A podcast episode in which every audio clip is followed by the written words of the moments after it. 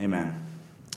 All right, so if you're if you're new here, we, we usually go through books of the Bible here, but sometimes we'll do a series here or there, and, and this is kind of a hybrid. We're going through the book of Psalms, but we're also kind of doing it as a series because if we went through the, the book of Psalms, it would take 150 weeks, which is like three years. And so uh, we just picked some of the Psalms that meant a lot to us, some of the Psalms that we think shape us as a people in particular. And so, um, so we've been gathering Psalms, and I've, I've loved what we've been hearing the last few weeks of just how to come to God, how to pray before Him, how it gives us a new picture to, to look at Him, the wisdom we can even find amidst the poetry of the Psalms. And so I, I love, I love things that tell me how to pray in different ways because I feel like I'm really bad at praying. And I, uh, over the years, I've seen so many kinds of, of ways that people prayed, and it's been really entertaining. And so, a couple examples. I remember in high school, this guy, he was kind of new to Christianity, and we'd pray together at lunch at high school, and, you know, every other word was a cuss word, right? He'd be like, Lord, please just cuss and cuss this, cuss it. And, and, and it was awkward, and you're like, wait, you're not supposed to do that. Like, pretty sure we might die right now. like, like don't do that. And then I remember another time uh, we were on this spring break trip where he, we had just kind of evangelized around Southern California, and we, it was the end of the trip, and we were kind of sharing different stories. And, and this girl got up, and, and, and, there's about 50 of us or so, and she's sharing the story, and she's she's pouring out her heart. And, and, and at a certain point in the story, she just starts to cry. And, and, you know, it's a little bit awkward when people cry. But then she starts to kind of ignore us and she starts just praying to God while weeping. And then at one point, she just crumples into a ball and we're on a beach in the sand just crying. And I think we just all collectively backed away and uh, just said, okay. and, and those stories are funny but there, there's something beautiful about those stories because I think in those stories, we get to see people just laying their hearts bare before God, right? They're not thinking, hey, I have to approach God in this certain way, or I have to do this thing right, or people won't accept me. But they're just being honest and vulnerable about what's going on in their hearts when they talk to God. And so I think the Psalms do that a lot for us. I think Psalm 13 in particular just challenge us to come to God and bring all our messiness. That God even wants that. He wants to hear about it. And I think too often, even though we won't outright say it, I think we'll mentally do it because I think it's an inclination of our heart that we feel like we got to clean ourselves up before we approach God or before we pray or before we come to church. And the Psalms just teach us that's not true. And so today, Psalm 13 is the psalm we're going to be in, and it's going to teach us three things, I think, about prayer that are really important for us. Um, the first is it's going to teach us complete vulnerability and honesty before God. And then the second thing it's going to teach us is that we can ask God to move and do things. And then Psalm 13, the last, the last thing it's going to teach us is that we should not forget God in the midst of our messiness. We shouldn't forget God and who He is in the midst of our messiness. So, will you guys turn with me to Psalm chapter 13, verse 1. It will be up on the screen. And uh, we actually ran out of Bibles. So, good work either taking them or giving them out, everybody. Um, Psalm 13. Psalms, if you're new to church, it's kind of like in the middle of your Bible, it's in the Old Testament. And it's a book of songs and praises to God and prayers. So let's turn there and let's just get into it. Verses 1 and 2. This is, it says, to the choir master, a psalm of David. So it's telling us who wrote it. It was David. And says this in verse 1 How long, O Lord, will you forget me forever? How long will you hide your face from me? How long must I take counsel in my soul and have sorrow in my heart all the day? How long shall my enemy be exalted over me? So David starts this psalm out just crying out to God. He, and he's being brutally honest with how he feels. He's saying, God, how long will you hide from me? How long will you forget me? How long will I have to just take counsel in myself because I'm not hearing anything from you, God? How long will my enemies win? How long are you going to let this go on? God, God, where are you? And David is not afraid to approach God and just tell him how he's feeling. Now, I think Vince said something a couple weeks ago that was really helpful. He said, when we read the Psalms, we have to remember that it's poetry. And that we can't just create entire doctrines out of a verse in the Psalms because sometimes there's poetic speech there trying just to communicate what's going on in the person's heart. And we have to be especially careful here in this psalm because if we did it with this psalm, we uh, with just these first two verses, we'd start to have a theology, we'd start to have a thought about God that, that He's a God that hides from us sometimes, or that He's a God that forgets us sometimes. And the reality is, that's just not true. There's this, there's this idea in how we interpret the Bible and how we interpret Scripture, and it's called Scripture interprets Scripture.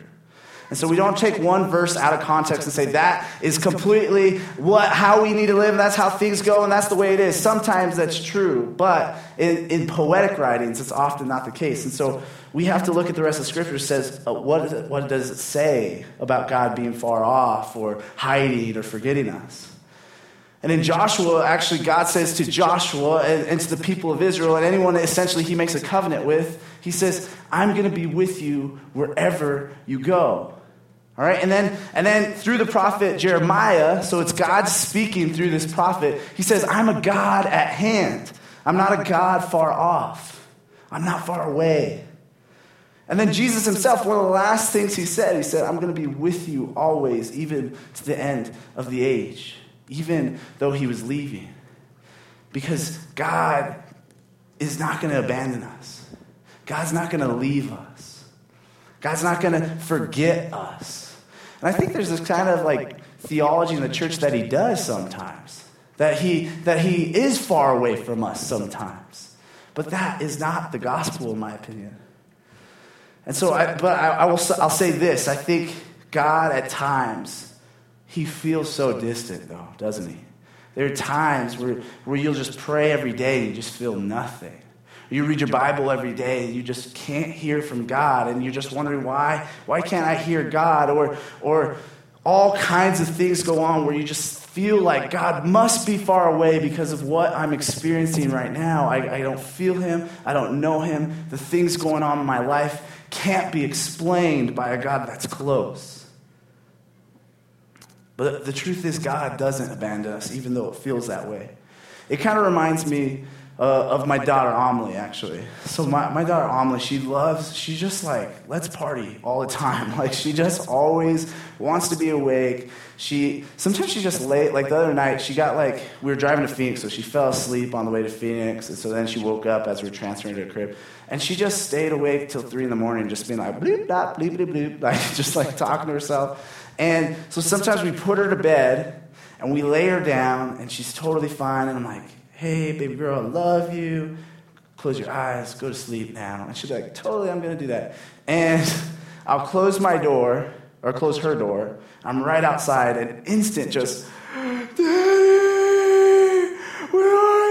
just like crying. She just thinks I, I think she just thinks I die every time I leave, right? And then she'll climb out of her crib and she'll just put her face under the crack of the door and just be going, ah, ah, like just over and over. And, and I'm just, sometimes I do it back and I just put my face under and uh, she loves that.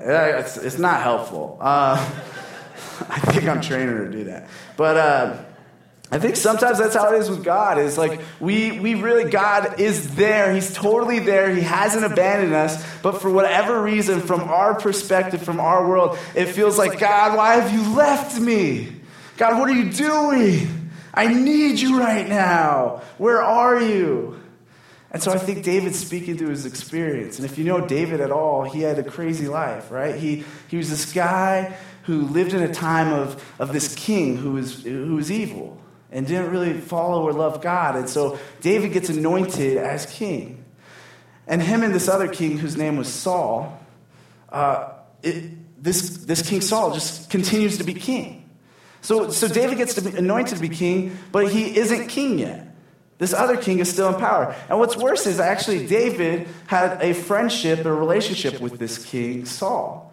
And, and Saul would have him play music, and Saul really liked David. But then one minute, David would be playing his harp or whatever, and Saul would be chucking a spear at him, throw, like trying to kill him.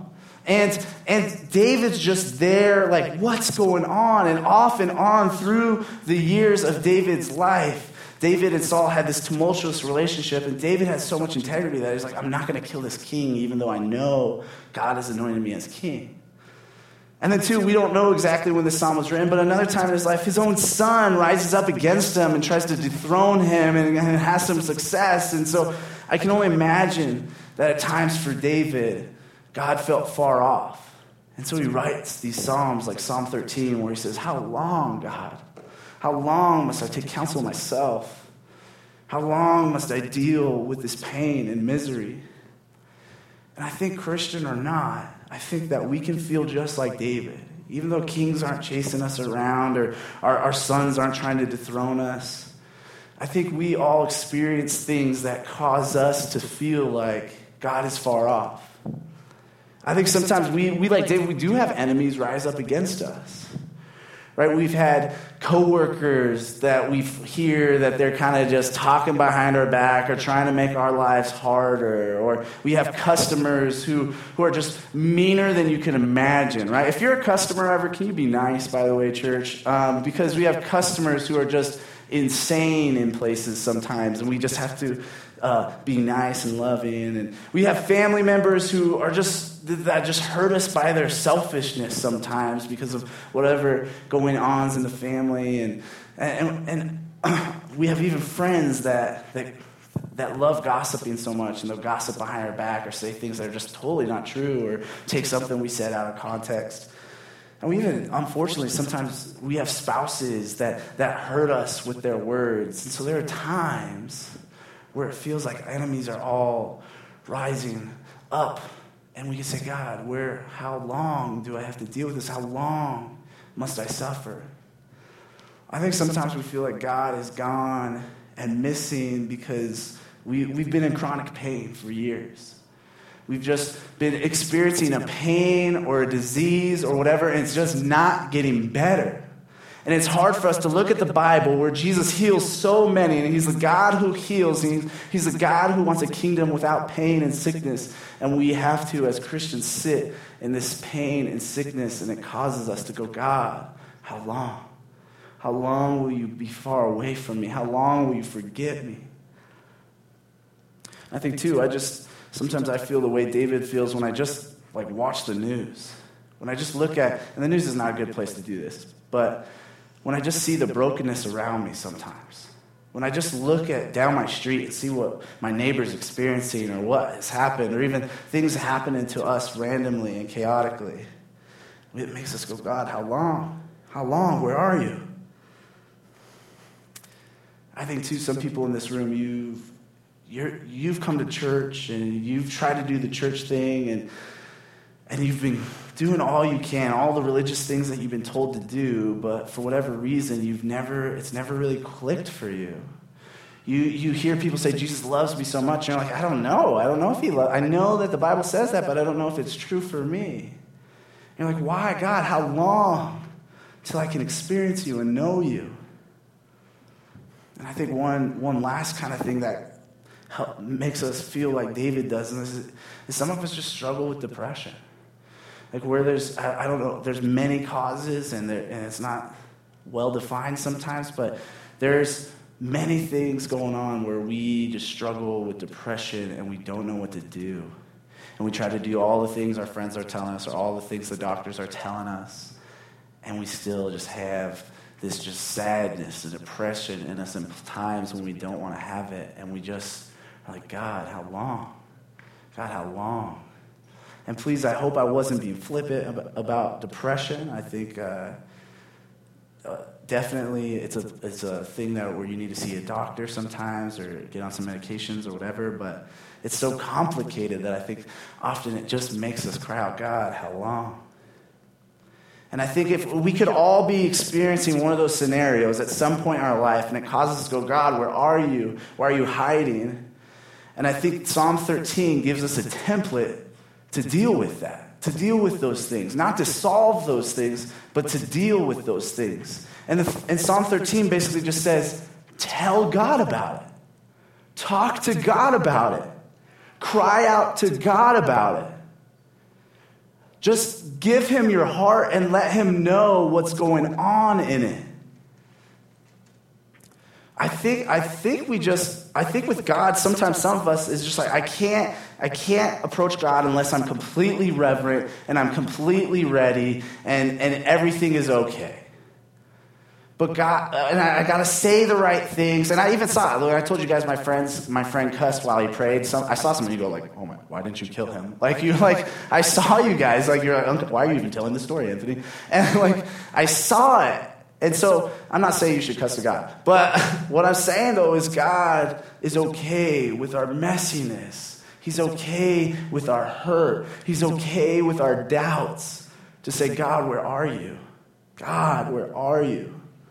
And I think if we became a people that were better about talking to God and not just all our friends, but talking to God about our pain, about our depression, about whatever's going on in our hearts, I think there would be a shift in our relationship with God. I think there would be a transition into a better relationship with God. This is, a, this is kind of a lame example, but I, th- I think the shift looks like this: is uh, when I was in high school, uh, my first like real long-term girlfriend broke up with me around my senior year, right? At youth group, it was like, come on. Uh, I'm still a little bitter, and uh, um, and so uh, so she broke up with me, and I was really torn up about it, and I was really hurting. And I, I go to my room, and I'm just lying in my room, and I'm just like crying, and I'm like listening to country music, and like, and I don't even like country music, and I was just like a mess, right? And um, my, my mom, you know, she hears the weeping or whatever, and uh, she comes in, and up to this point, me and my mom didn't have the best relationship, and that was it's all like all my fault, and uh, I was like not the best kid, and um, she comes in, and I think my parents knew. I think my siblings were like, "Oh yeah, she totally broke up with him at youth group," and uh, and she comes in, and she's just really gentle with me, and she just she just lets me just lay out my heart of pain. And I, you know, I was probably saying crazy stuff, and she'd say she was speaking things in my life. She prayed with me, and she just sat there and just kind of let me cry and weep, and just feel the pain of it. And honestly, with me and my mom, that was that was a transition in our relationship, where I realized I could bring my messiness to my mom, and she wasn't gonna like abandon me. And she wasn't just going to step aside, or she, she wasn't going to say, That's too messy, I can't deal with it anymore. It probably helped that she, she did my diapers when I was younger. But, but, but she wasn't afraid of that. And I think a lot of times as Christians, we're too afraid to bring that stuff to God. We're too afraid to scream out to God. Like, we're too afraid to just give Him all our emotions and our rawness. But Psalm 13 says, go ahead and do that. Go ahead and do that. And there's, t- there's lots of other Psalms that do this too. It's not just Psalm 13. And so I think we should not pass by these verses lightly. Like we should look at it and we should look at how we talk to God in the midst of our trials and our pain.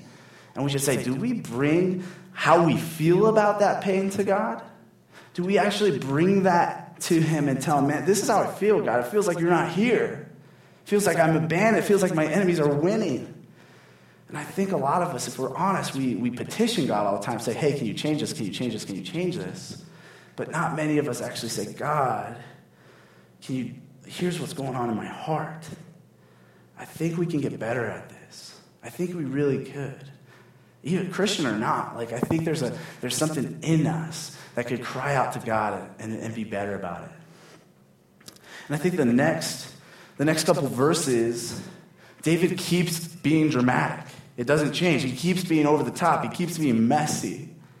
Verse 3 says this Consider and answer me, O Lord my God, light up my eyes, lest I sleep the sleep of death. I feel like he was a teenager when he wrote this. Lest my enemies say, I have prevailed over him. Lest my foes rejoice because I am shaking. And so David takes a transition in the prayer. he's like, God, look at me. Help my, light up my eyes. He's just saying, like, let me be happy again or I'm going to die. like, so super dramatic, right? Or I'm going to die, God. Like, oh, it's just going to be like this forever. Like, he's just getting so messy and so like, what are you saying, David? And then he he's like, my enemies over here, they're just laughing at me. like, God, what are you doing? Like, it's so messy, it's so dramatic, it's so over the top. And yet, no place in the scripture says, hey, some of the things David wrote in the Psalms, like, we don't do that. That was just David's thing. Like, no, the Psalms are there to encourage us to how we can pray to God, and it's completely okay. And so these, these two verses show us that we can ask God to help. We can ask Him to do something in the midst of us being dramatic. And I think we, we're pretty good as a people asking God to do things. We're, we're really good. But I think we're really bad about being honest about how we want to ask God. Like being honest with what's going on in our hearts. Like David wasn't. He got real dramatic with it, right? Like just light up my eyes lest I die. like I'm going to die, and it's your fault. And like he's just getting so dramatic with it. And I think that there is something good and for us in our relationship with God if we would just do that if we would just be honest with God and when we're asking Him to do something, to shed tears because it hurts. To be honest and blubbery because it hurts. To be dramatic even though that might not be true about what's going on. And in these first four verses, we just see David give all of his messiness to God. He's not afraid to give his messiness, he's not afraid to give his doubts about God. He's not afraid to bring all of that to God, and I want us to be a people that get better at that, that, that we be willing. But the last two verses, I think they help some of us who are maybe more like me, that we, we take our messiness to a level we probably shouldn't. You know, let, us just read it and we'll talk about it. It just says this in verse 5 But I've trusted in your steadfast love. My heart shall rejoice in your salvation. I will sing to the Lord because he has dealt bountifully with me. That's like a drastic turn, right? In the psalm, like David is like desperate, desperate, desperate. Then he's like, but I've trusted in his love. And actually, God has dealt bountifully with me. He, he's been generous to me.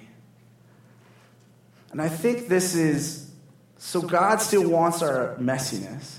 God still wants our emotional breakdown. But I think, especially kind of in the American church, sometimes we let what we feel dictate everything we believe. Right? We let it dictate how we pray. We let it. What, what's sad to me is like sometimes we, we feel, we say we feel like God isn't there. So we're like, He's not there. So He must not be there if I don't feel Him. Or I've seen this a ton in the church where we follow God in a certain way because the Bible encourages us to do that because we're reflecting who God is. But we don't like how following God or obeying God makes us feel. Or we read something in the Bible and we don't like how it makes us feel. So we go, well, that must not be true about the Bible.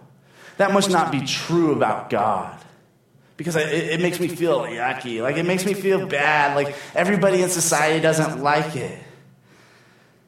And so I think that this, the last two verses, is a good precaution for us in our messiness.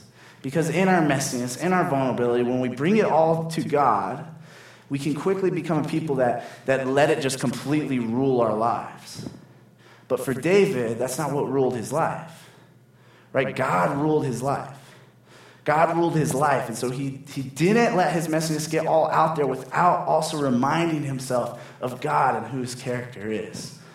And so that's the last part of the thing we can learn from the psalm is that, that we can bring our messiness to God, but don't let your messiness rule over God. Don't let your feelings rule over who God is and who He said He is. And let's be honest, we often do that. Every time we read the Bible and say, I don't know about that, I don't, I don't like that, I, I'm not going to follow that, we're doing that on some level.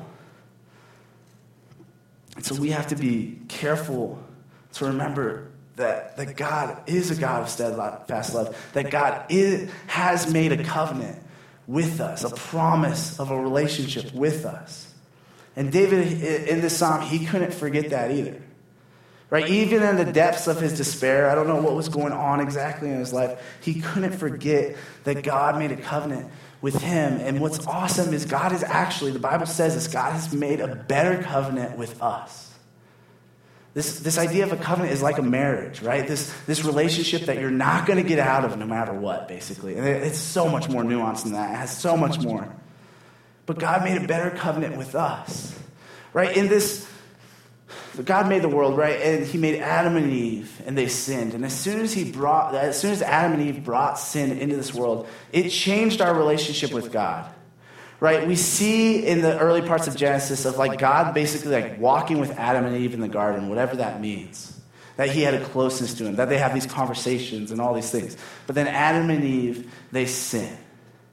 And their first reaction to sin is not, I got to run to God, tell him what I did wrong. It was like, we got to hide in the bushes. We need some clothes. Like, we, we're messy and we got to keep that messiness away from the holy God of the universe.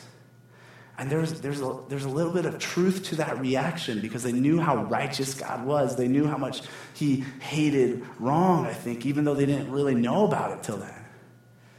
And so Jesus, He sees this. He sees that the, the people that He created, the people that He loved, the people with His image on them, that, they, that they've created this divide. Right? They, they've created this divide. And so Jesus, He said, in that, I'm going to run down to that. I'm going to run to their messiness right? He ran and he became one of us, and he showed us what it's like to, to have messiness but no sin. To, to, to be honest before God, to have an actual relationship with God. And so Jesus lived this thing out perfectly. He, so, he showed what our relationship with God should be like.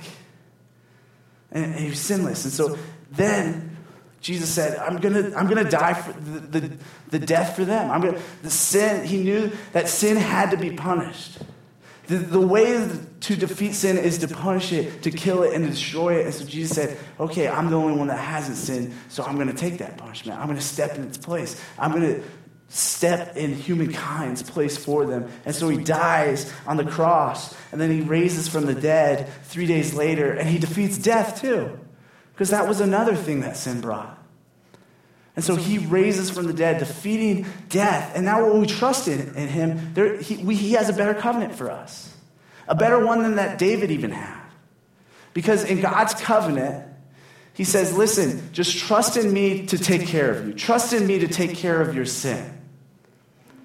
And then now when we sin as Christians, we don't have to act like they did in the garden. Right? In the garden, people just, Adam and Eve ran away from God. And I can relate to this. Honestly, like sometimes me and my wife will have a fight, and it's probably my fault. And I'll be angry, and she'll go to another room, and I'll be sitting there, and I'll be so angry, and I'll just hear the Holy Spirit say, like, just, hey, Anthony, pray to me right now. And I can just feel myself being like, no, I'm not going to pray to you until I feel better, until I'm better. Like, I, I just feel myself recoiling from God. And Jesus saw that divide and he said, Listen, I'm going to defeat sin so well that even when you feel that way, you can just run to me. So now when we sin, now when things are hard, instead of getting better, we can just run right to God. We can run in his arms. We can give him our hearts. We can ask him to help us. And so I hope that we, we look at this, this psalm and it changes our prayer life and our praise life and how we talk to God. Because I think too often the typical person's way to approach God in prayer is either really structured, which sometimes is good, or just really, God, give me this, God, give me this, God, give me this, which some of that is there. But I think sometimes God wants to know why is, does our heart want that so much? God, oh, oh, and tell God why we feel that way or why this is going on in our hearts. And so I think that Psalm 13 just shows us that, that God has, has more than a religion for us. Right? God has a relationship for us. What I love about what Jesus did when he said, Man, I'm going to reverse what happened in the garden. I'm going to reverse that so that you can run to me instead of hide. Is like every other religion in the world, not every other, but most religions in the world are like clean yourself up and that's how you get to the end. Right? There's, there's literal religions that say, no, you got to wash your hands pretty thoroughly before you can even pray to God. But Jesus is like, no, you don't have to do that. You just bring all your messiness and even kind of your wrong theology here in this moment. You can bring it to me, and I will love you the same because I have a steadfast love for you. And so I think that we need to realize that Jesus and God of the Bible has such a relationship with us that it's not just religion, it's not just doing these right things so God loves us. He wants a relationship with us. He wants us to be able to pour our hearts out to Him, our anxieties, and, and trust Him with them. And even if He doesn't move, to trust that He's God and that He is full of love. And so I hope that we can be a people that dive into that. I hope that we can be a people that change our prayer lives a little bit to be a little bit messy before God. And I'm not saying just add messiness to your life, but the messiness that's already in your heart and in your mind, bring that to God. Let God deal with that. He's not going to destroy you for it. He's going he's to love you in the midst of it. Not because you're awesome, but because He is just loving. So let's be people that pray better. Amen? Let's pray. God, just thank you for your word. Thank you for Psalm 13 and just, you know, I think God getting a picture into, it's almost like getting a picture into David's diary or something. But what's cool about it, guys, it's like it's like David's approved diary for us, and we get to just see how he prayed and see how you said he was a man after your own heart, and that we can be people like that as well. And I think God, part of that is just being more intimate with you, being more vulnerable with you. And so, God, help us to be that kind of people. Help us to realize that we can have that kind of relationship with you. And so, God, make us a people that pray, make us a people that run to you. Make us be a people that are not afraid to, to tell you our doubts. And so, God, we love you and we need you so much. We just pray all of these things, Jesus. Amen.